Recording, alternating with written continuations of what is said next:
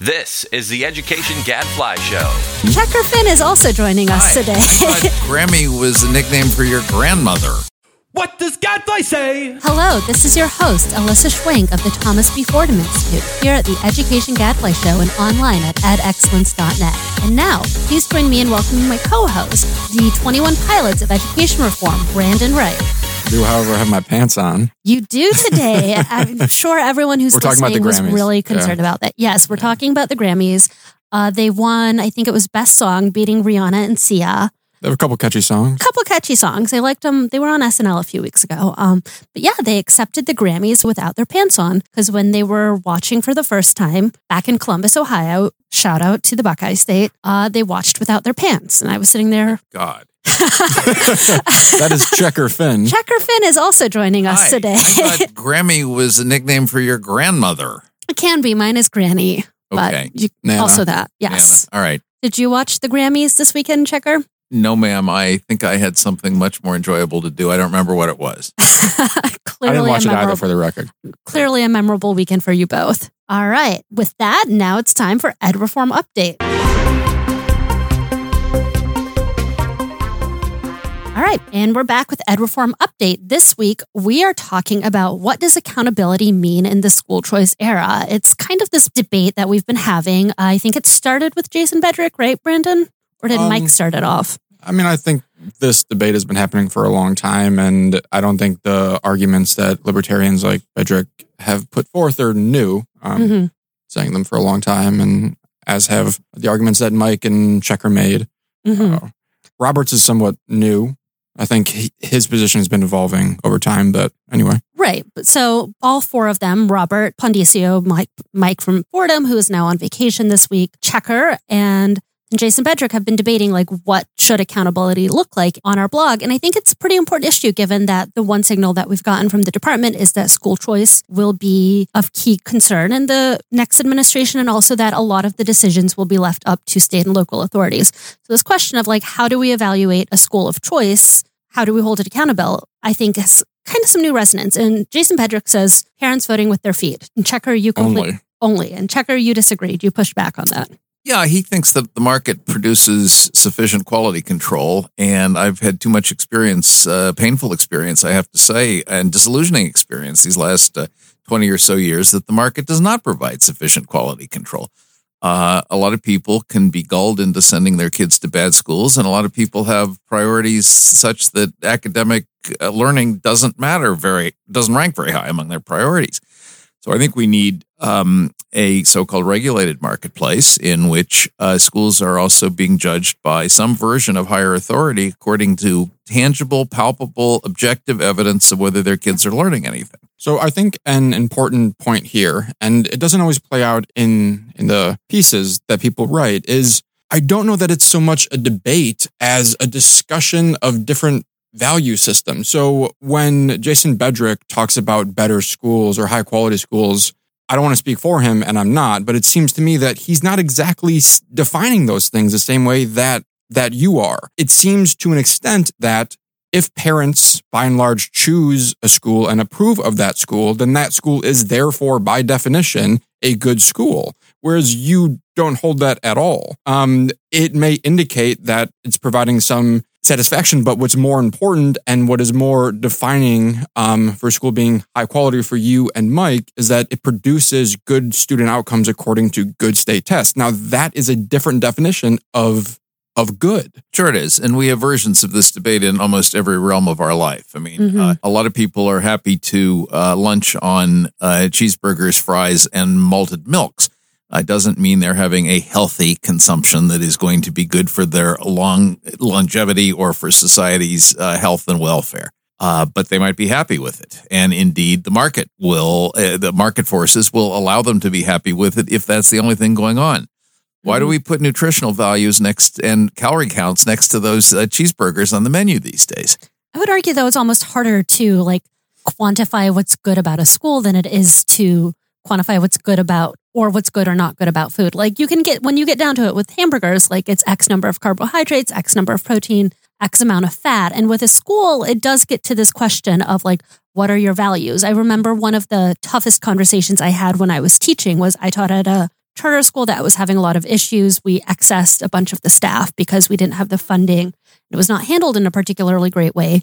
And one of the parents who was quite angry said at the parent meeting, like, I chose this school, therefore it's a good school. And that's not always the case. Fair enough. Yeah. Uh, of course, there's, uh, and and I am by no means saying that uh, Mm-hmm. test scores and other measurables should be the only gauges of whether we have a good school, especially not just test scores. Mhm. Uh, there's a lot of other ways you that, and some of them are pretty subtle uh, Mhm. for of knowing whether a school is a good one. But pure customer satisfaction by itself, pure marketplace, is not a Mm-hmm. sufficient gauge of quality. Neither, for that matter, are pure test scores. Uh, there's lots of things you want to know about a school, and um, market forces are helpful here, and test scores are helpful here, and then there's all that other stuff. Yeah, something else, and it's a bit of of a side note, but something else that I'd like to add about this debate, I guess, is when people make analogies to things like taxis, which Bedrick did in his piece, or the foster care system, which Robert Bizarrely, Mhm. did yes. um, often, especially in the example of taxis, I don't think you can at all equate my choice and the consequences of my choice of choosing a taxi to go three miles to what school I ch- choose to send my child to for potentially years on end. One, uh, for the taxi, I'm the only consumer. I'm really the only one affected basically by, by this choice. And two, it is very low stakes. Like, Mhm. so I get there in five, five minutes or 10.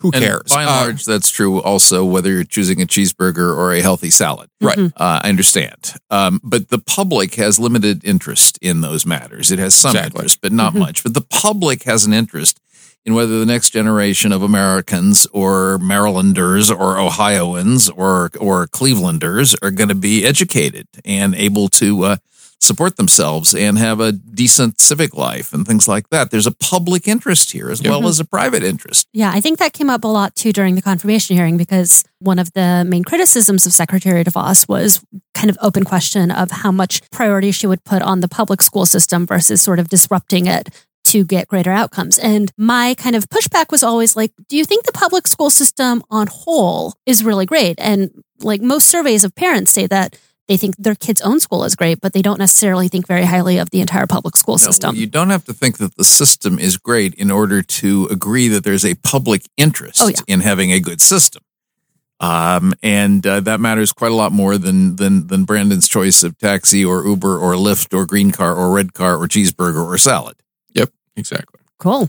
All right. Well, I think that's all the time we have for this week's Ed Reform update. Thanks, guys. Up next is Amber's Research Minute. Bye bye.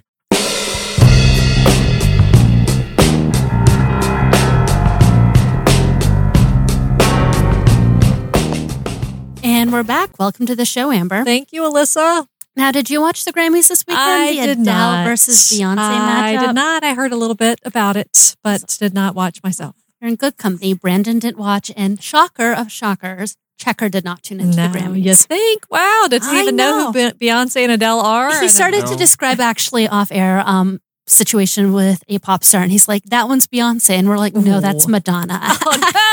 Wow. Well, he, Yes. he was he was a little confused as to why so many people only had one name Ah, as opposed I to see. I see. Well, every, well, hello, he's Checker. Come on. point. Me too, I is didn't one Does about anybody that. not know him in the Ed Reform should have said. community? a rock star So- of Ed Reform. Yeah. All right, what do you got for us today? All Amber? right, we got a new descriptive study out by Marcus Winters that examines whether low performing students are more likely to exit charter schools than surrounding traditional public schools. So, we all hear often about this idea and this claim that charter schools counsel out certain kids uh, that aren't doing so hot. And so they actually look into that claim of whether or not that's actually has empirical evidence. So um, they use six years of student level administrative data from New York City and Denver, Colorado. So these are obviously two large urban districts with growing, effective, sort of robust charter sectors. They look at 2006 through 12 in New York and 7 through 13 in Denver. So a pretty decent chunk of time. They combine math and ELA test scores for students into a single standardized measure, just so it's sort of easier to sort of you know, figure out who these kids are and uh, across these sites. Key finding uh, low performing students are on average more mobile than higher performing students. Mhm. That's not a big That's not Right. surprising. Uh, but their bigger finding was lower performing students in both cities are equally likely or less likely to exit their schools than are students in traditional public schools. So, in particular, in New York City, low performers are about five percentage points less likely to exit the charter school than those in the traditional public schools. Huh. And in Denver, Right. there is no difference, no statistical difference between the exit rates of those low performers in either sector. And Mm. so um, they make a point to say, you know, this doesn't show that schools are or are not pushing students out because this is Mhm. not a in the black box kind of study. It's just straight descriptive. It's not causal or any of that. Um, yet they conclude, and I quote, if attrition of low performing students is worrisome for charter schools as evidence of pushing out students, it appears to be at least as worrisome for traditional public schools.